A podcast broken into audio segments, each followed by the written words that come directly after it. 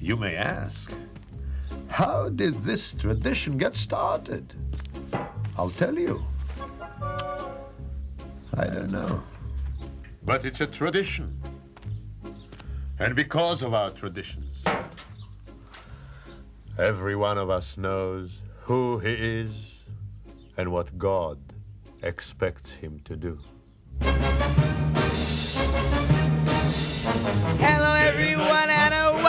Let's Talk Torah. I am Rabbi Tzvi Jacobson with NRM Streamcast, and we'll spend our time talking Torah, learning stuff, and having fun while we learn. You can always send your questions and comments to our mailbag at Let's Talk Torah at gmail.com, and I will answer as many questions as I can. We've all had a nice break, holidays, vacations, relaxing, hang out with the kids. Hopefully, everyone's back in the swing of things. And for those who actually get to teach, like me, for those who are still home um, quarantined, okay, the vaccines are out there. Hopefully, we'll get those vaccines out there. People will take the vaccines, and we will hopefully look at this um, COVID in our rearview mirror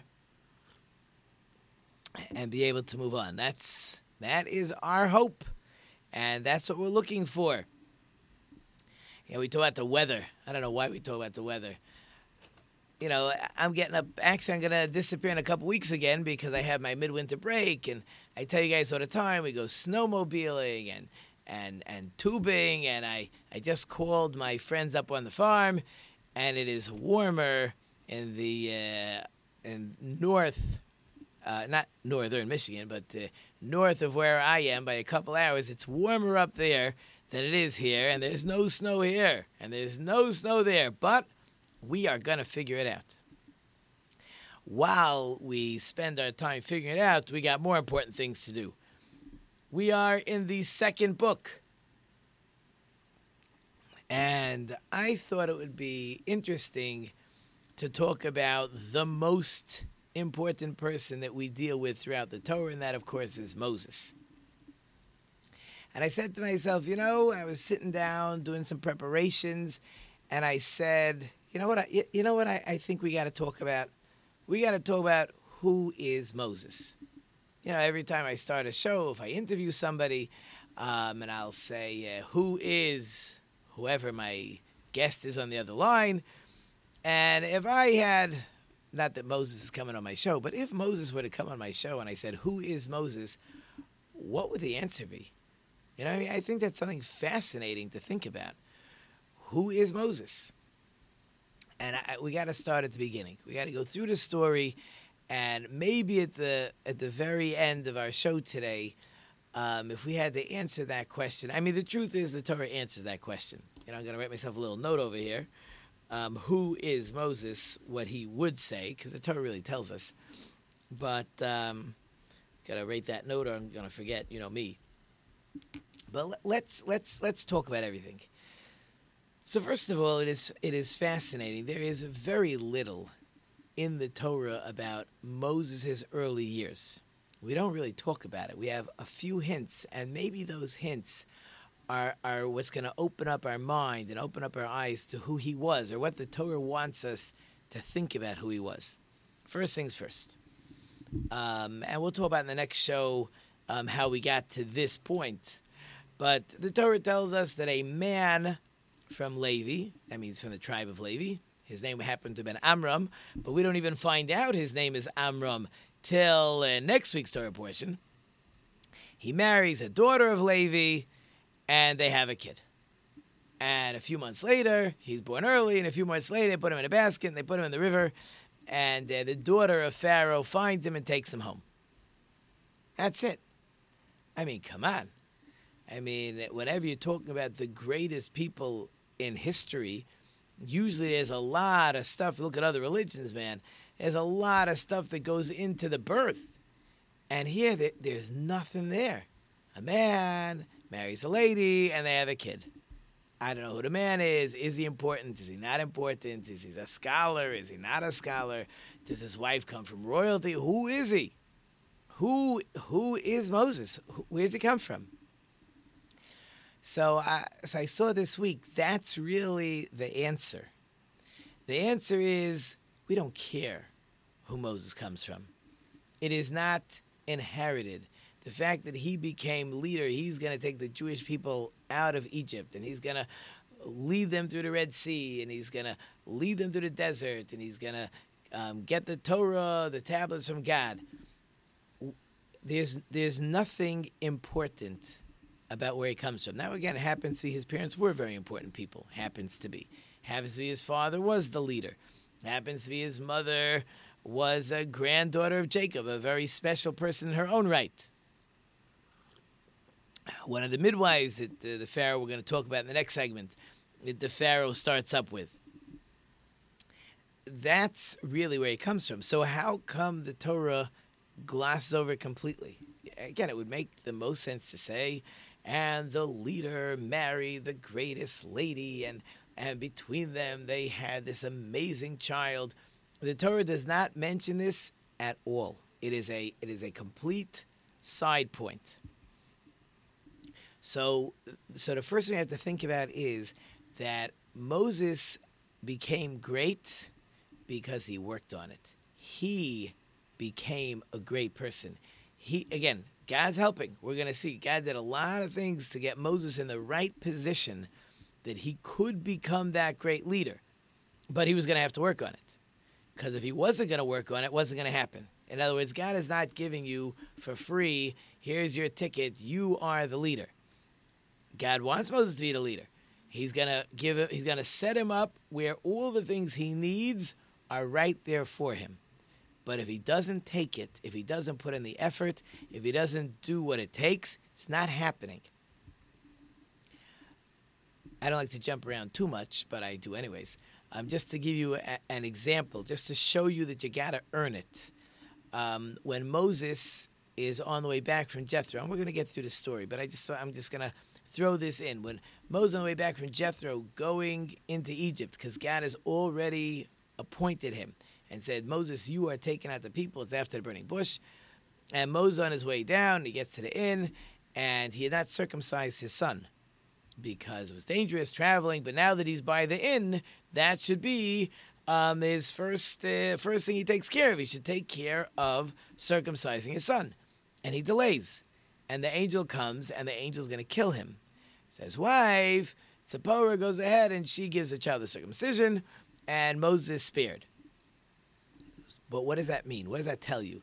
That tells you that if you don't deserve to be the leader, if Moses doesn't do what it takes to be that leader, then he's dead. It's all over. He won't be the leader. I, what will be with the Jewish people? We have a problem. God has a problem. But if Moses is going to be the leader, he has to earn it and continuously earn it. So it's not being handed to him. It's not because of who his father was. It's not because of who his mother was. It's not who his family was. It's got to be him. So the first thing the Torah portion is teaching me when it tells me that Moses had a father and a mother, okay, he's not from God. He has a father and a mother. He's a regular human being with the same issues that every human being has, and he's going to have to earn the right to be the leader. Now, God's going to do things for him that if he chooses to lead, then he's in the perfect place to be that leader. But he must, must earn it. That is first and foremost that he's got to earn it. Okay, good. Now, so, um, what's the story? So, the behind the scenes story is that um, the Pharaoh had already decreed that he's killing all the babies. So, Moses' parents decided, like, why should we stay married? Like, what's the point, right? In other words, they're just going to take the kid, they're going to kill the kid. So, we'll separate. And since these were the leaders of the Jewish people, if they'll separate, everybody will separate, there won't be kids born and they'll sort of force God's hand into saying, uh, God, uh, we're not having kids. The Jewish people is going to disappear unless you take us out of this situation. Along comes Moses' older sister, Miriam, and and she tells her father, it was a prophecy, but she tells her father, You're worse than Pharaoh. Pharaoh only decreed on the boys, you're decreeing on the girls. Pharaoh's decree, maybe God will let it happen, maybe God won't let it happen. Your decree for sure is going to happen. So Amram listened to her. Right, you have to get that picture in your mind. The you have a great leader. Um, with present politics, it becomes a little harder to find a great leader. But put in your mind someone you consider a great leader, and some five-year-old girl comes and says he's a wicked, rotten person, and uh, this great leader should listen to the five-year-old girl. Ridiculous. But Amram understood that she had a point. That was his greatness. He understood he had made a mistake. So he remarries or he re gets back together with Yocheved, Moses' mother. Moses born three months early. The Egyptians were searching homes um, only um, when they thought a child was going to be born. You can't walk into people's houses every day. There's too many people's houses. But they saw, oh, they got remarried. They'll probably have a kid in nine months. Or if they're going to have a kid, it'll be in nine months. So we'll show up in nine months. So for three months, Moses hanging out in that house. What happens? The three months is up. They know the Egyptians are going to come check out the situation. So they make a basket and they put Moses in the reeds. And on the way out the door, by the way, Amram says to his daughter, says, uh, So what's with your prophecy? Miriam knew that God was going to do something. Like I asked my class, if you knew that there was a miracle going to take place around the corner, you're getting yourself a chair. You're going to go sit in the chair. You'll have maybe a, a glass of cold water if you're me, or you'll have a can of soda if you're my kids. And you're going to wait for the show to start because you know uh, something's going to have to happen. So Miriam is going to watch. Sure enough, the daughter of Pharaoh shows up She's bathing the river. She sees the baby. Either her maidservant goes and gets the baby, or other commentaries say she stretched out her arm and her arm stretched for many, many feet. And miraculously, she pulls in the baby and she tries to find somebody to nurse the baby, and nobody wants to. Well, Moses wouldn't nurse for any of the ladies. Commentaries say Moses is going to be speaking to God, so he doesn't want any of these Egyptian ladies uh, feeding Moses. Miriam comes and says, I know a lady who could probably feed him. She calls Yocheved. Yocheved comes, feeds him, and now Moses is in the perfect spot because the daughter of Pharaoh says, "Okay, you could feed this child. Um, I'm going to pay you because you're feeding my baby. I found this baby by the river, so it's really my baby. But you're going to feed him, so I'm going to pay you. And look, for the next couple of years, two years in those days, um, you're going to be feeding Moses. So uh, just keep him in your house, and don't worry about all these crazy people running around killing babies. I'm going to have royal palace guards right outside your tent, and they will make sure that nobody starts up with my baby.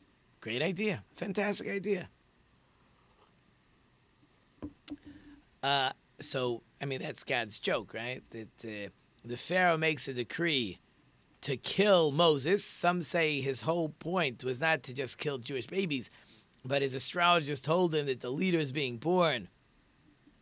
So he's out to kill the that future leader, and in the meanwhile, he is paying for that future leader's protection. So okay, that's God's sense of humor, as uh, Rabbi Berel Wein likes to say.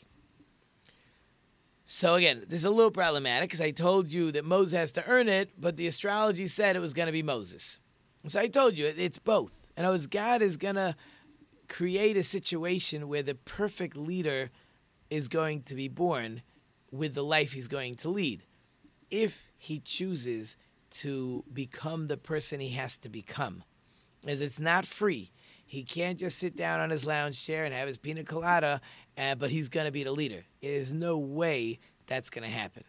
Mo's going to have to become that super spiritual person, that he will be the only one in history that can talk to God, as we say, face to face. He doesn't have to be in a dream. He doesn't have to like be in an epileptic seizure to talk to God. He can stand and talk to God, but he's gonna have to earn it. He has the ability to earn it, but he's going to have to earn it. So now we need to get into the next important thought. Um, and that is why does Moses have to be raised in Pharaoh's palace? Why? Like, come on. You want this person to be the leader, the future leader of the Jewish people.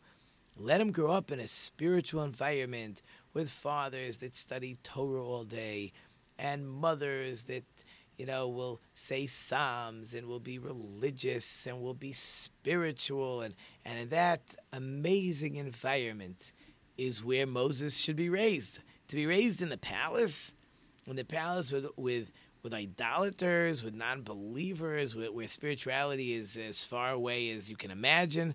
Why?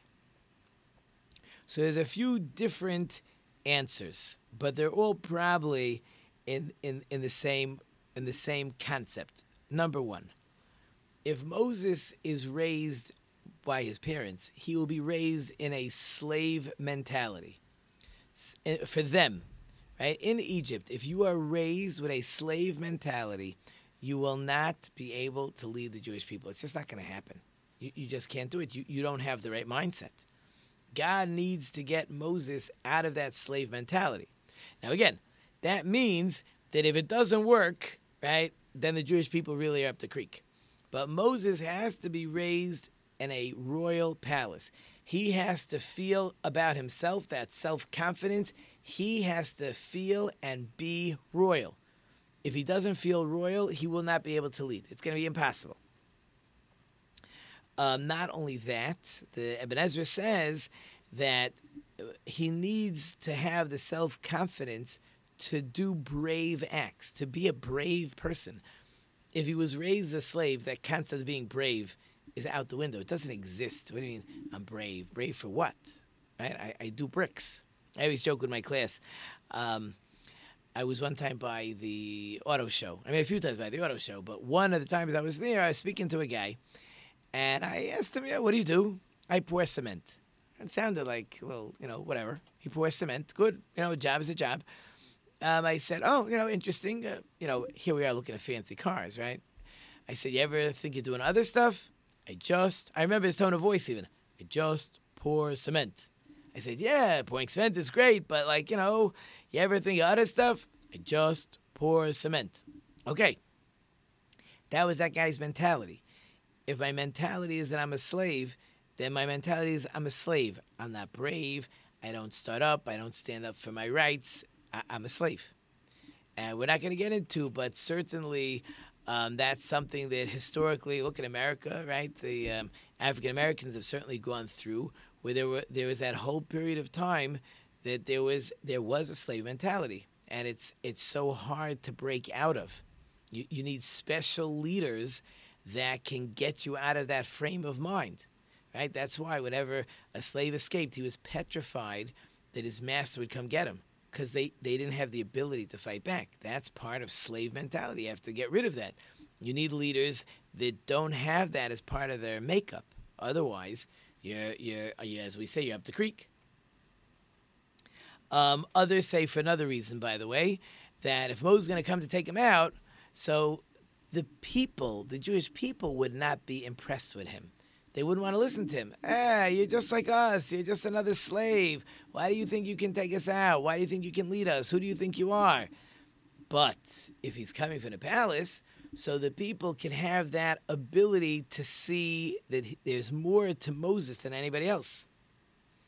Now, by the way, so the Abarbanel says that, okay, so we're, we're, we're trying to give you a picture of of where Moses is coming from, right? So he's born to parents, regular people. Now, they weren't regular people, they were special people.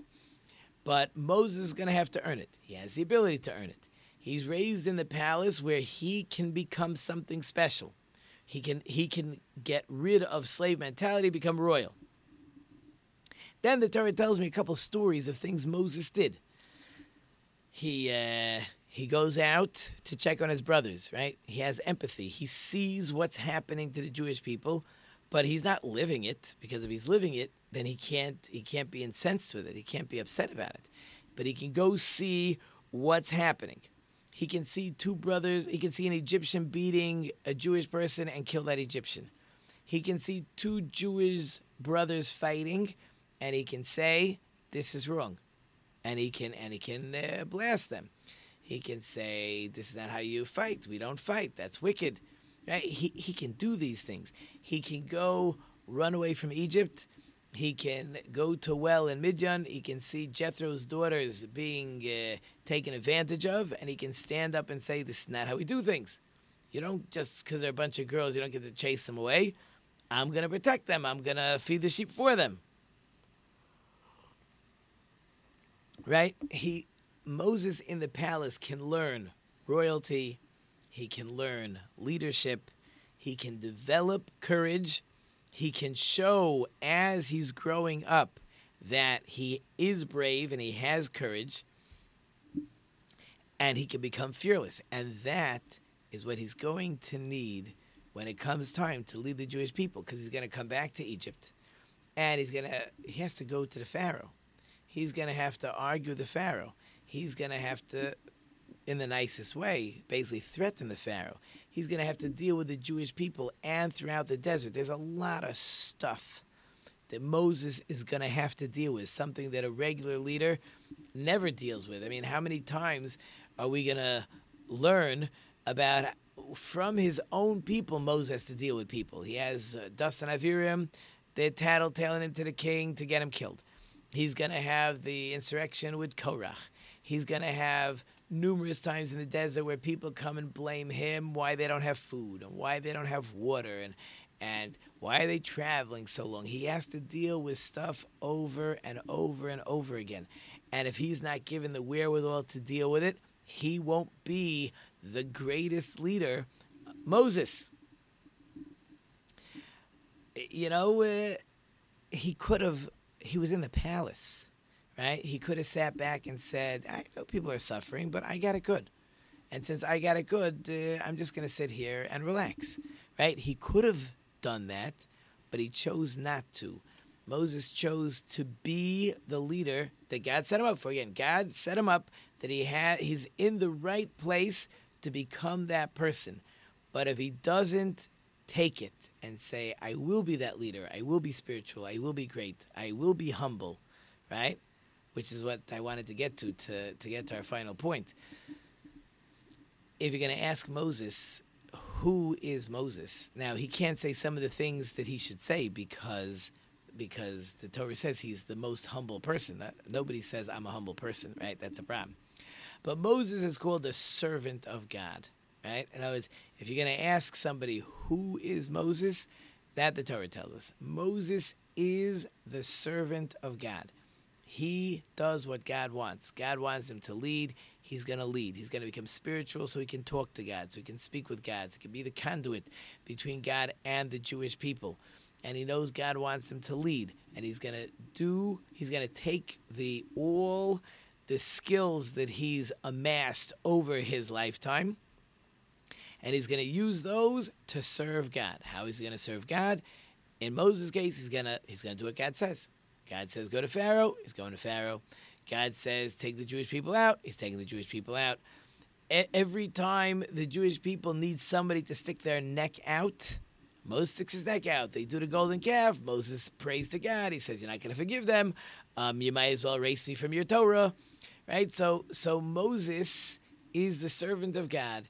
He's taking care of the Jewish people. He is the leader. He understands how to deal with Pharaoh. He understands how to deal with the Jewish people. We even have in this week's Torah portion where Moses the shepherd. The leaders of the Jewish people were always shepherds. I can't say modern because we don't we're not we don't like I mean some people I guess raise sheep, but not the way they did. The shepherd had had it had the the um, he he could get the skills needed for leadership because sheep are like individuals. You have to give take care of each sheep individually. This one eats the fat grass. This one eats the soft grass. This one you have to make sure they get the water. This one you have to make sure not drinking too much water. So Moses has to run after that sheep that runs away when Moses gets to it and sees it's thirsty, and God sees that Moses figured out how to take care of individuals because the Jewish people as a nation is still filled with individuals. So um, God says, "Okay, He's ready." That's where God will will uh, will will come to the to the uh, to the burning bush. Moses will be curious. He sees the burning bush. He wants to check it out. And already my music is playing. And I've tried really hard to give you a good feeling and a good understanding of who Moses is. But the music is playing, so we gotta we gotta put a uh, an exclamation point on today's show. I hope you enjoyed it short and sweet. Thank you, of course, to our wonderful sponsor listeners. I can't do it without you. Thank you to my production team. We have David and Kelsey in the back. Until next time, I am Rabbi Tzvi Jacobson. You've been listening to Let's Talk Torah on NR Streamcast. And until next time, don't forget to think about it.